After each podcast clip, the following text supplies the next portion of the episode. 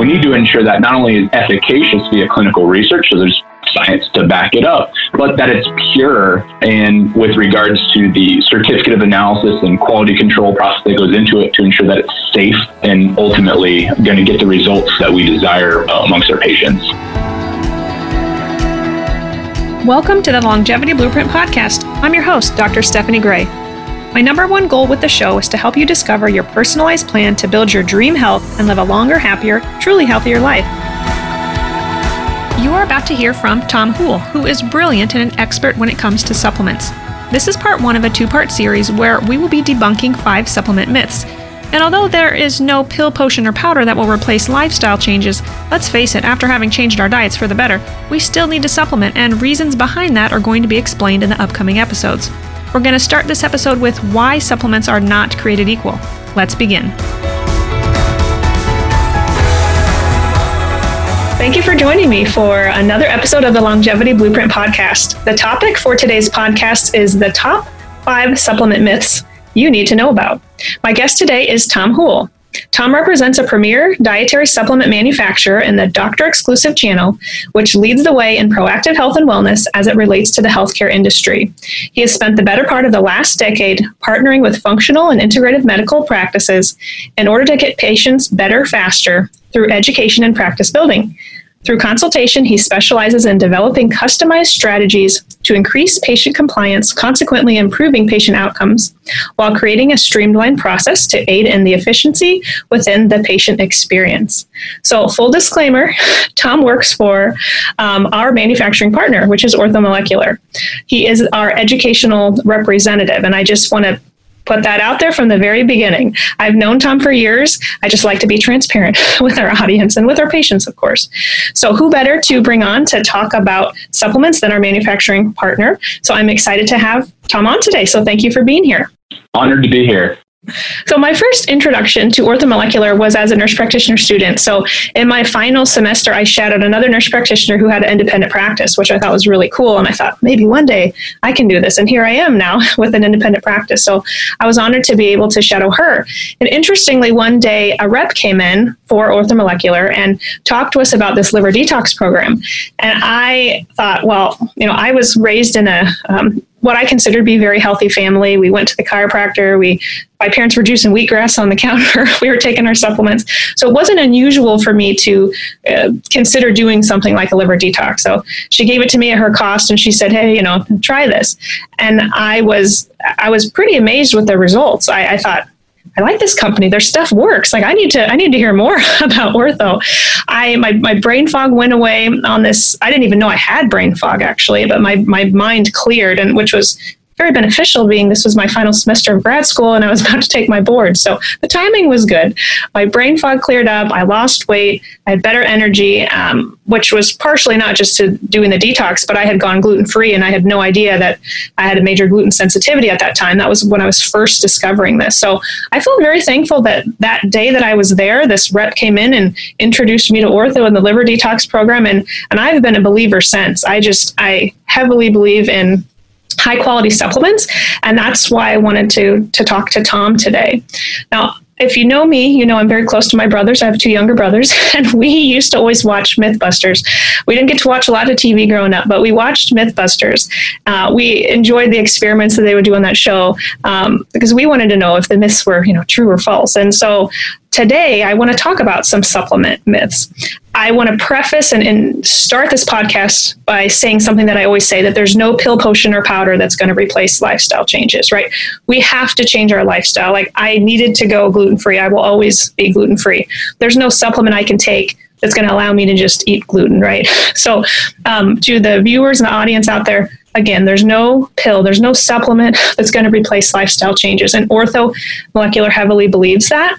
But I do think supplements are very necessary in the world we live in. And we're going to talk a bit more about that today. So, we're going to just dive into the myths. Tom is a very intelligent guy. I always enjoy conversing with him. So he's going to have he's going to enlighten us today. So let's start with uh, the top myth that I want to um, go over, which is that all supplements are created equal. I would say that's false. so what do you think, Tom? What do you think about that? You know, I get that question, or I would say objection all the time when I'm having those conversations with family members, friends. Oh, you know, all supplements are the same, all vitamin D is the same, all fish oil is the same. Well, you know, I would throw it back to them and say, well, is all steak the same? Are all restaurants the same? No, there's varying levels of quality, especially when it comes to the source. And when we think about I would say I would draw the line. There's a difference between retail, you know, things that you're going to find in the shelf at, you know, big supermarkets versus uh, something you're going to get from your clinician that's more of a professional or nutraceutical or pharmaceutical grade. And you, you'll hear that, you know, explained in, via different uh, uh, pronouns, I guess you'd say. But the difference really is the quality and the sourcing of the raw material when in the retail channel, in the supermarket channel, their budget, their dollars that are spent for that shelf space are spent on marketing. So that's where the majority of dollars go to versus the professional channel, channel where these are doctor recommended products.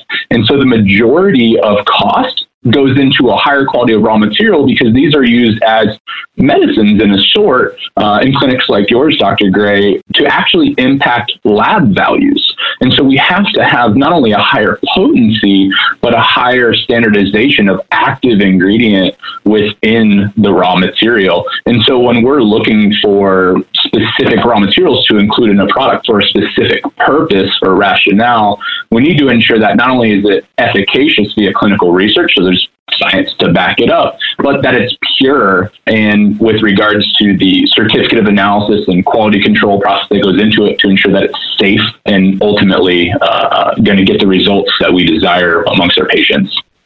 Could you give me some examples of where you source ingredients from? Like what countries?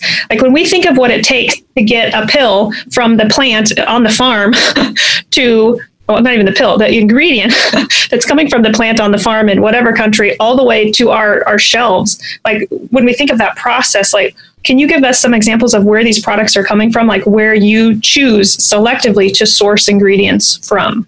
Yeah, absolutely. And, and I would also, you know, preface that by saying different plants and ultimately different sources have a different phytochemical makeup in different climates around the world. So depending on the plant will depend on the region of the world. And then of course when we think about certain quality things, you know, you, you want to trust and verify. I mean, we've had relationships uh, with our raw material suppliers for over three decades, some of them, uh, but we're always ensuring that hey, you know, things happen, uh, whether it be logistically or from a sourcing standpoint, you know, we're always bringing things in and testing them before they even enter our facility uh, from DNA, mass spec, thin layer chromatography, all these scientific validating measurements to assess quality uh, and ultimately ensure that it, there's, it's safe and pure. Um, but when it comes to regional sourcing, when we have a standardization for a specific active ingredient, for instance, I'll take bergamot. It's utilized in support of cardiovascular health. Uh, a lot of clinicians are using it to help aid in healthy cholesterol balance. Um, there's specific polyphenolic fractions that are part of that bergamot fruit that grows in one specific region of the world to ensure highest standardization of those things or highest density of these polyphenols. And that's actually Calabria, Italy. Uh, and so we can only get that this particular sourced uh, bergamot from that region of the world. Uh, and we standardize five specific polyphenolic fractions that are shown in the research to have particular benefits as it relates to uh, cardiovascular health, more particularly cholesterol balance. Um, so that's just one example. Yeah, that's good. So um, I mentioned this in chapter seven of my book when I'm talking about nutrients we can use to reduce cardiovascular disease. That we carry a product called citrus bergamot, um, which, correct me if I'm wrong, has been um, uh, well, we'll just say uh, utilized by the population in Italy, um, which has been discovered as a blue zone because of the reduced cardiovascular risk. So obviously, supplement companies and, and individuals want to capitalize on the benefits of what we're finding throughout these blue zones, but it's just not that easy. And that if one of my patients is purchasing bergamot from California or from another country or country, state, could be state or country, I can't guarantee they're going to get the benefits that they would get if they purchase the product from a clinician like myself who knows the manufacturer is sourcing the ingredient from where the original research was conducted. Like we know, even though I don't remember all the polyphenolic, fra- you know, fragments or whatever you just said, which is over my head, I can trust that and I, and I want my patients to trust me that I'm looking into and, and, working with a manufacturer who's doing all that research. You're, you're doing that behind the scenes so we can guarantee they're going to get a product that is sourced appropriately at the correct potency that's going to have what the original research um, claims, you know, state this nutrient can do for that patient. So I, I really appreciate that about ortho. What about um, like alpha lipoic acid? That's another nutrient we use to help patients detox. And correct me if I'm wrong, but I'm sure a lot of nutrients like alpha lipoic acid could come from China, but you strategically choose to not source it from China, which would be a cheaper option for you. You instead get it from Germany. Is that correct? Yep, our source, uh, our supplier uh, resides in Germany, and and I'll add another uh, level of, of knowledge here for your for your community in that uh, with not all uh, uh, raw materials being equal and all supplements being equal, there's different extraction processes uh, that are allowed in different countries. There's different regulations. Obviously, China, you know, hey, uh, you know, they they're going to regulate their dietary supplement industry different than uh, than we do, and just like other countries. Uh, but when it comes to the manufacturing of them, uh, there's solvent-based extraction processes that use pretty harsh chemicals such as benzene. Uh, I know that unfortunately is is how the majority of alpha lipoic acid is extracted from white potato, actually. Uh, and of course, there may be some of that chemical uh, latent in the, the finished good. Uh, so we choose based on the quality and, of course, safety and efficacy we're going to choose a source that is more clean as it relates to the extraction process. So we choose a source out of Germany that is enzymatically extracted. Uh, and of course, yes, there is a significant cost uh, associated with that raw material compared to that that is solvent extracted. You know, when we're thinking about just just the safety piece of that conversation, we're gonna pay more uh, versus something that may be found in a retail channel where we're looking at low quality uh, in order to spend more money on marketing and then also lower the cost for the patient, which is why you can get a bottle of something like fish oil, uh, a thousand caps official for twenty dollars, and you know 120 bot- count bottle maybe from uh, your line, Dr. Gray, you know is going to uh, run three or four times that cost uh, and be significantly less quantity. There's a difference in its quality. Um, I will add one more thing, uh, and maybe it's more of a uh, just uh, something that that can stick in in the patient community's mind. If you start with something like a piece of dirt, it doesn't matter what type of wrapper you put on, what type of bottle, and what kind of fancy marketing you do. At the end of the day, it's still a piece of dirt. And unfortunately, uh, there is definitely a lot of putting lipsticks lipsticks on pigs when it comes to the supplement industry, and that unfortunately gives the supplement industry a bad name uh, and leads to a lot of these myths that that we're talking about today. So tell me what a consumer could look for on a label um, to help them determine if the product is really high quality or not, because they're not going to know the if the extraction process or the source, you know, of the the product. So what could a consumer look for on a label to help them identify that product as being really high quality?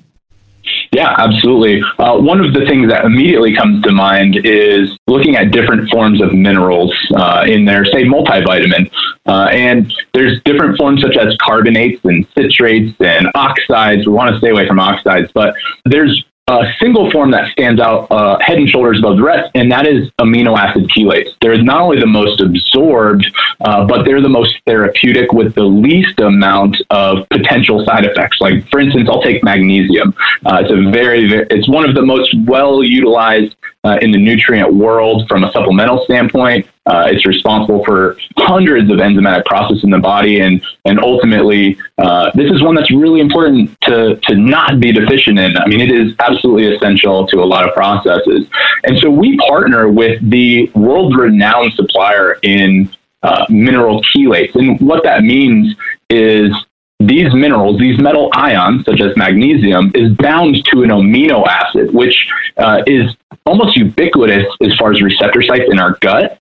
Uh, and our body absolutely uh, respects amino acids, the building block of life. So naturally, our body is going to accept them uh, when they're bound to. Uh, uh, when I when I say accept them, accept the mineral that's bound to amino acids. Almost like you can pass go collect two hundred dollars, no problem.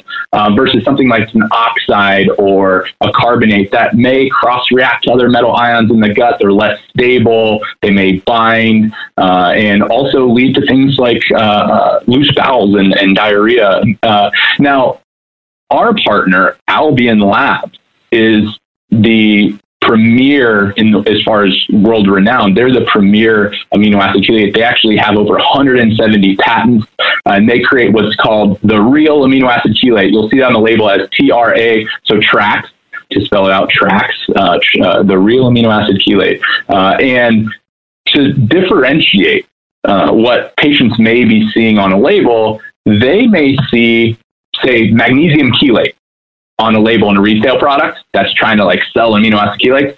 But if it doesn't say what the chelate is, so it should say something like magnesium glycinate or magnesium bisglycinate.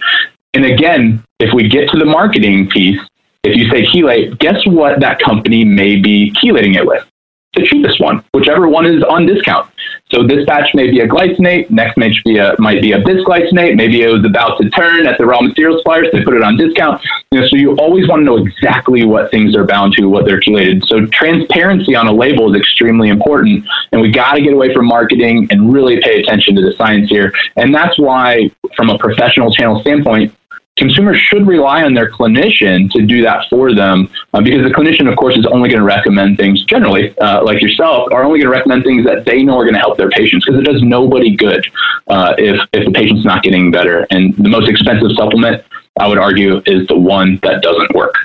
Well said. Well said. I want to try to reiterate what you said because all of that was wonderful. So, to um, just summarize for the audience, an yeah, I, I kind of talk a lot. No, that's uh, good. The, so an, apologize for that. An amino acid chelated version, right? Um, chelate is a synonym for bound or, or piggybacked. So, what we like to recommend our patients take, and what you literally will see on our bottles, you will see what he mentioned. It, the labels.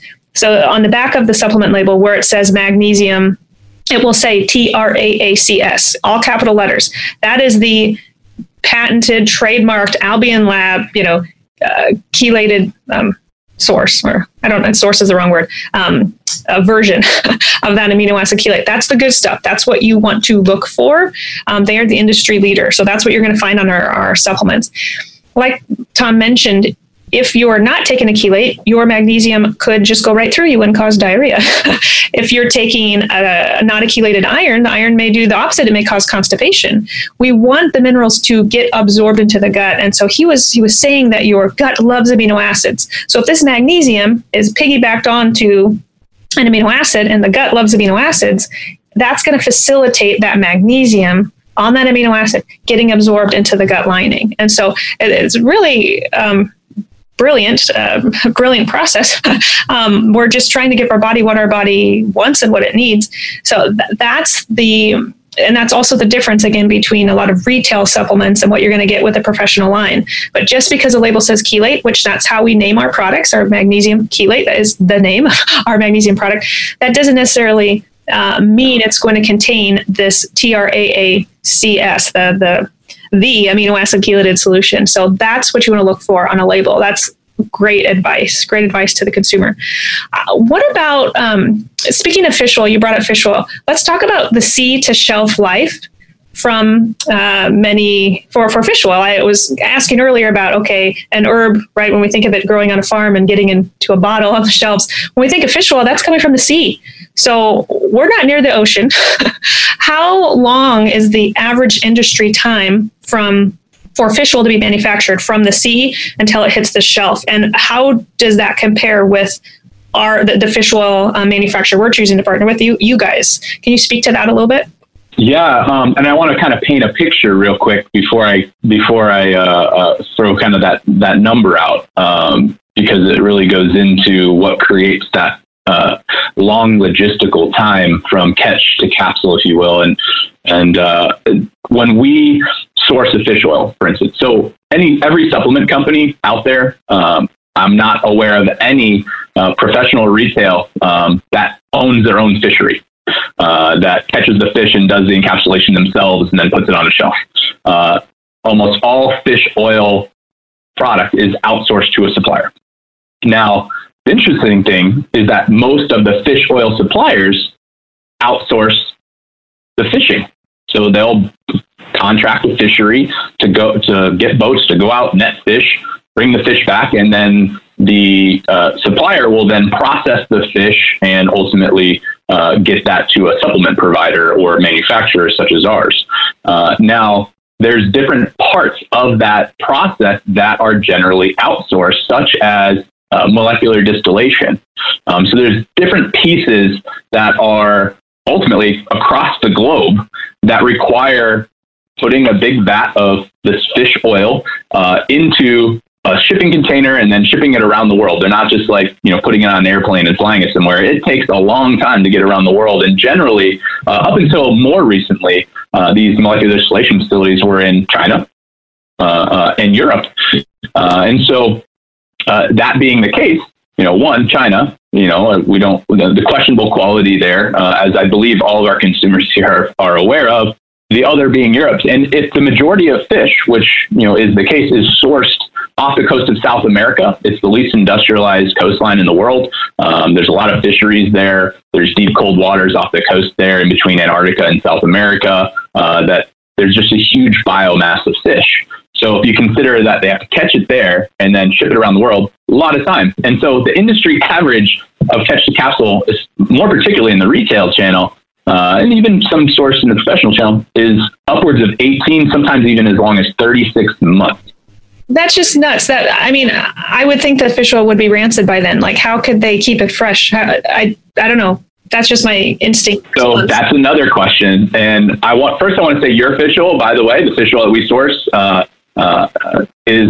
from a supplier that is located in Chile, uh, so located in South America. They own the entire process. So they own the fishery, the boats that catch the fish, the net, uh, which are dolphin free, mind you, uh, as well as the molecular distillation facility and the state of the art lab where everything is happening in one spot. So no logistics involved outside of you know going to another campus uh, within their their confines. Uh, and so the catch to capsule time is as little can be as little as short as three months. So that three to six month range is generally when it goes from catch capsule, uh, and then ultimately ends up on the shelf in your clinic, uh, which is amazing when you consider the difference uh, from 18 to 36 months. Now, to answer your question on the rancidity piece, um, so one, yes, shortening that cycle, uh, that time span between catch capsule is of course going to have uh, a, a, drastic effect on rancidity um, or lack thereof in, in our case. But we also add, and a lot of other companies will will do certain things uh, to try and prevent that. Through sometimes they'll add thick capsules, uh, flavorings, and they'll enteric coat it to hide it, so that way you don't burp it up, where it basically passes your your passes through your uh, uh, uh, stomach and then and then duodenal gut and then break open, which renders it essentially ineffective. Um, because it needs to be emulsified and absorbed in our duodenum. So if it passes that, just not going to get uh, emulsified and, and, utilized properly. Um, so our product that you contract through us uh, is not only is a triglyceride form, so much more absorbed and then more incorporated to address inflammation, which is why we take fish oil in the first place. But we use things like rosemary uh, and vitamin E or mixed tocopherols to help from an oxidation standpoint to preserve uh, that particular oil to prevent oxidation. Not only that, but we're also doing primary and secondary oxidation testing, sec- uh, looking at 500 uh, different uh, environmental toxins to ensure uh, that there are no quality concerns or, or um, toxicity concerns. Yep. So that's a whole other thing that we could get into. Even like things like mercury, cadmium, arsenic, lead.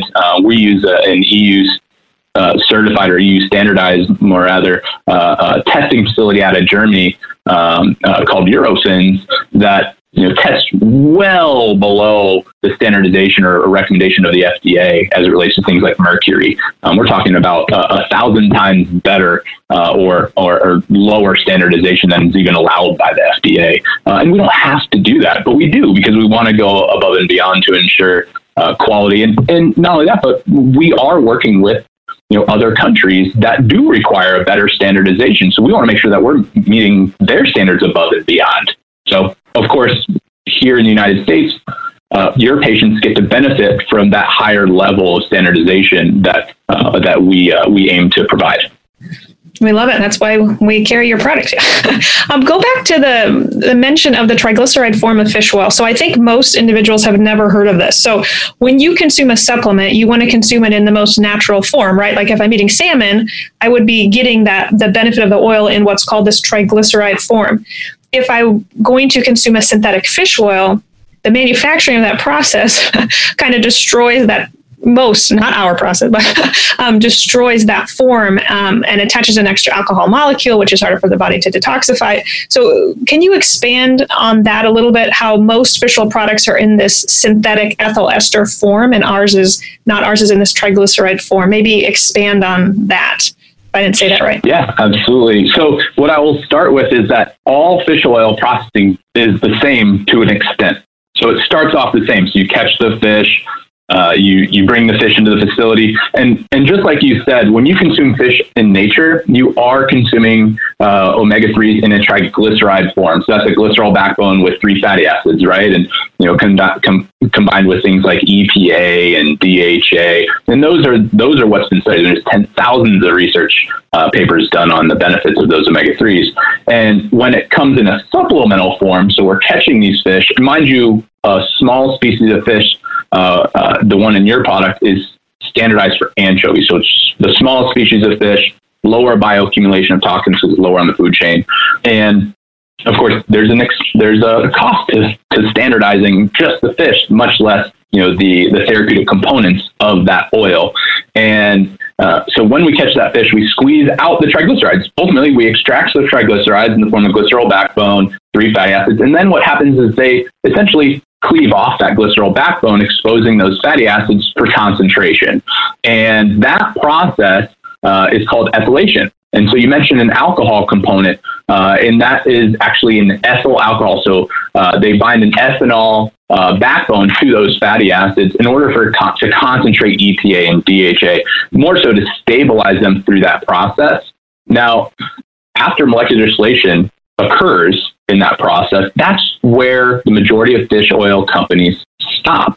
And that would be known as an ethyl ester. It's a sem- basically, it's a semi-synthetic form of fish oil. Um, and there's actually some pharmaceutical uh, versions of those out on the market today. They don't call themselves fish oil, but that's what they are. They're an ethanol-based fish oil. Uh, and so our process actually goes through a similar process to concentrate that EPA and DHA. Now we take it a step further. Again, additional costs associated with that. We remove, we then remove that ethanol backbone and then reattach the glycerol piece, bringing it back into that triglyceride form in that natural state. So you basically have a semi-synthetic state or a natural state, which is known as a reesterified triglyceride. And there is a ton of clinical data to show that not only is it more absorbed to the tune of 70% greater absorbed uh, in a triglyceride state versus an ethyl ester state, but more importantly, why do we take a fish oil? We take it to compete with arachidonic acid, aka inflammation. And that occurs in the phospholipid bilayer of our cells. So basically, our red blood cells, there's the, the outer layer, uh, that bilayer of our cell is what houses that inflammation. And incorporation up to 290% of our key uh, uh, uh omega 3s, such as DHA and EPA, uh, over 62% better than that of an ethyl ester. So we're talking significant difference in uh, moving those particular markers, which which you probably test for in your cardio panels using omega three index tests. You can see those things in your labs, and again, it comes back to what's the most expensive supplement. It's the one that doesn't work, and you can tie that almost directly to quality differences. Yeah, I, I'll echo what you said. So, yes, we do test that. Um, so, if anyone's listening and wants to have their omega 3 fatty acid index looked at and look at how much um, uh, EPA and DHA are literally in your blood, we can do that. and that can help me formulate, not formulate, it can help me come up with what dose of omega 3s you should be taking. Um, I have tested so many people that I am just convinced we all need it. Um, so, I do heavily recommend uh, fish oil in my practice. Um, let's go on to another myth here. We spent a lot of time on that one, and that was wonderful. You gave us very helpful tips, so thank you. So you already started potentially answering how you might respond to this next myth, but I'll just ask it and, and see what your response is. So myth number two is that supplements are not FDA regulated. What do you have to say about that? Uh, so I would say that's absolutely false. Uh, when it comes to the supplement industry, we're actually more tightly regulated on certain things than the FDA uh, would regulate, say, a pharmaceutical company, uh, particularly when it comes to uh, potency. And when you think about a, a drug, for instance, you know, there's actually a deviation that is allowed, an allowable deviation from uh, what they standardize. I think it's five five percent either way or ten percent either way. Uh, when it comes to uh, a nutrient or a supplement, we're not allowed to be deviated a little. It has to be right on point. And I'll use probiotics as an example. You have to have uh, what's on the label in the bottle, no deviation below. Um, now you can deviate up uh, in order to ensure that uh, at date of expiration, uh, say if I, if our product says 20 billion, uh, colony-form units, there has to be 20 billion colony-form units at date of expiration. Now, here is where a lot of companies start playing games with with the supplement facts box, and so uh, and this gives our industry a bad name. And so, I want to outline that in retail is retail supplements are really bad about this. They won't put expiration dates; they'll put born on dates. You only have to prove potency on that date, right? So, at date of manufacture, it could be, say, 20 billion, uh, and then it could be sitting on the shelf for 24 months. Well, we know there's a natural die off associated with that. So when we manufacture a product, we one, we have an expiration date, and it's generally 12 months on something that's a live organism uh, or an oil. And at that expiration date, there's still 20 billion. So what do we do? We actually manufacture an overage, right? So we ensure that because of maybe human error, if we leave it in our car or uh, shipping, you know, for shipping to say Miami uh, when it's 100 degrees all year round or higher and humidity, uh, we want to ensure that not only is our product uh, going to survive on the shelf for at least 12 months, but it's also going to survive, you know, some, some maybe some different climates as well. And at the date of expiration, there's still that 20 billion in there. Uh, and so I want to make that very, very clear always look, make sure that when you're taking something, there's an expiration date on the bottle, not a born on date, an expiration date, because that uh, the FDA holds that manufacturer accountable to prove that that product has that potency at minimum at that date on the bottle. That's so good. And I think many people don't realize that. So, again, to summarize, for instance, for all the products, but specifically for things like probiotics, our product is guaranteed to have the potency that the label reads it has at its date of expiration, not just the date of manufacturing or that born on date. And so that's also another reason why supplements are not created equal. Back to myth one. Thanks for joining me for part one of this episode discussing why supplements are not created equal and how they actually are FDA regulated. Join me for part two, where we will dive into three more myths discussing if studies exist showing the effectiveness and safety of supplements, if you actually need a multivitamin, and if you need a probiotic, or if you can get enough healthy bacteria from fermented foods to nurture your microbiome.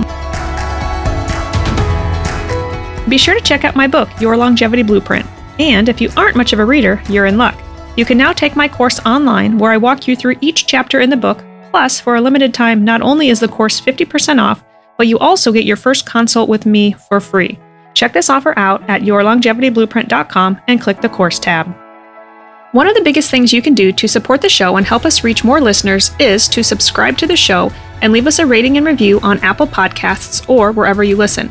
I read all of the reviews and would truly love to hear your suggestions for show topics, guests, or how you're applying what you've learned on the show to create your own longevity blueprint. The podcast is produced by the team at Counterweight Creative. As always, thanks so much for listening, and remember, wellness is waiting.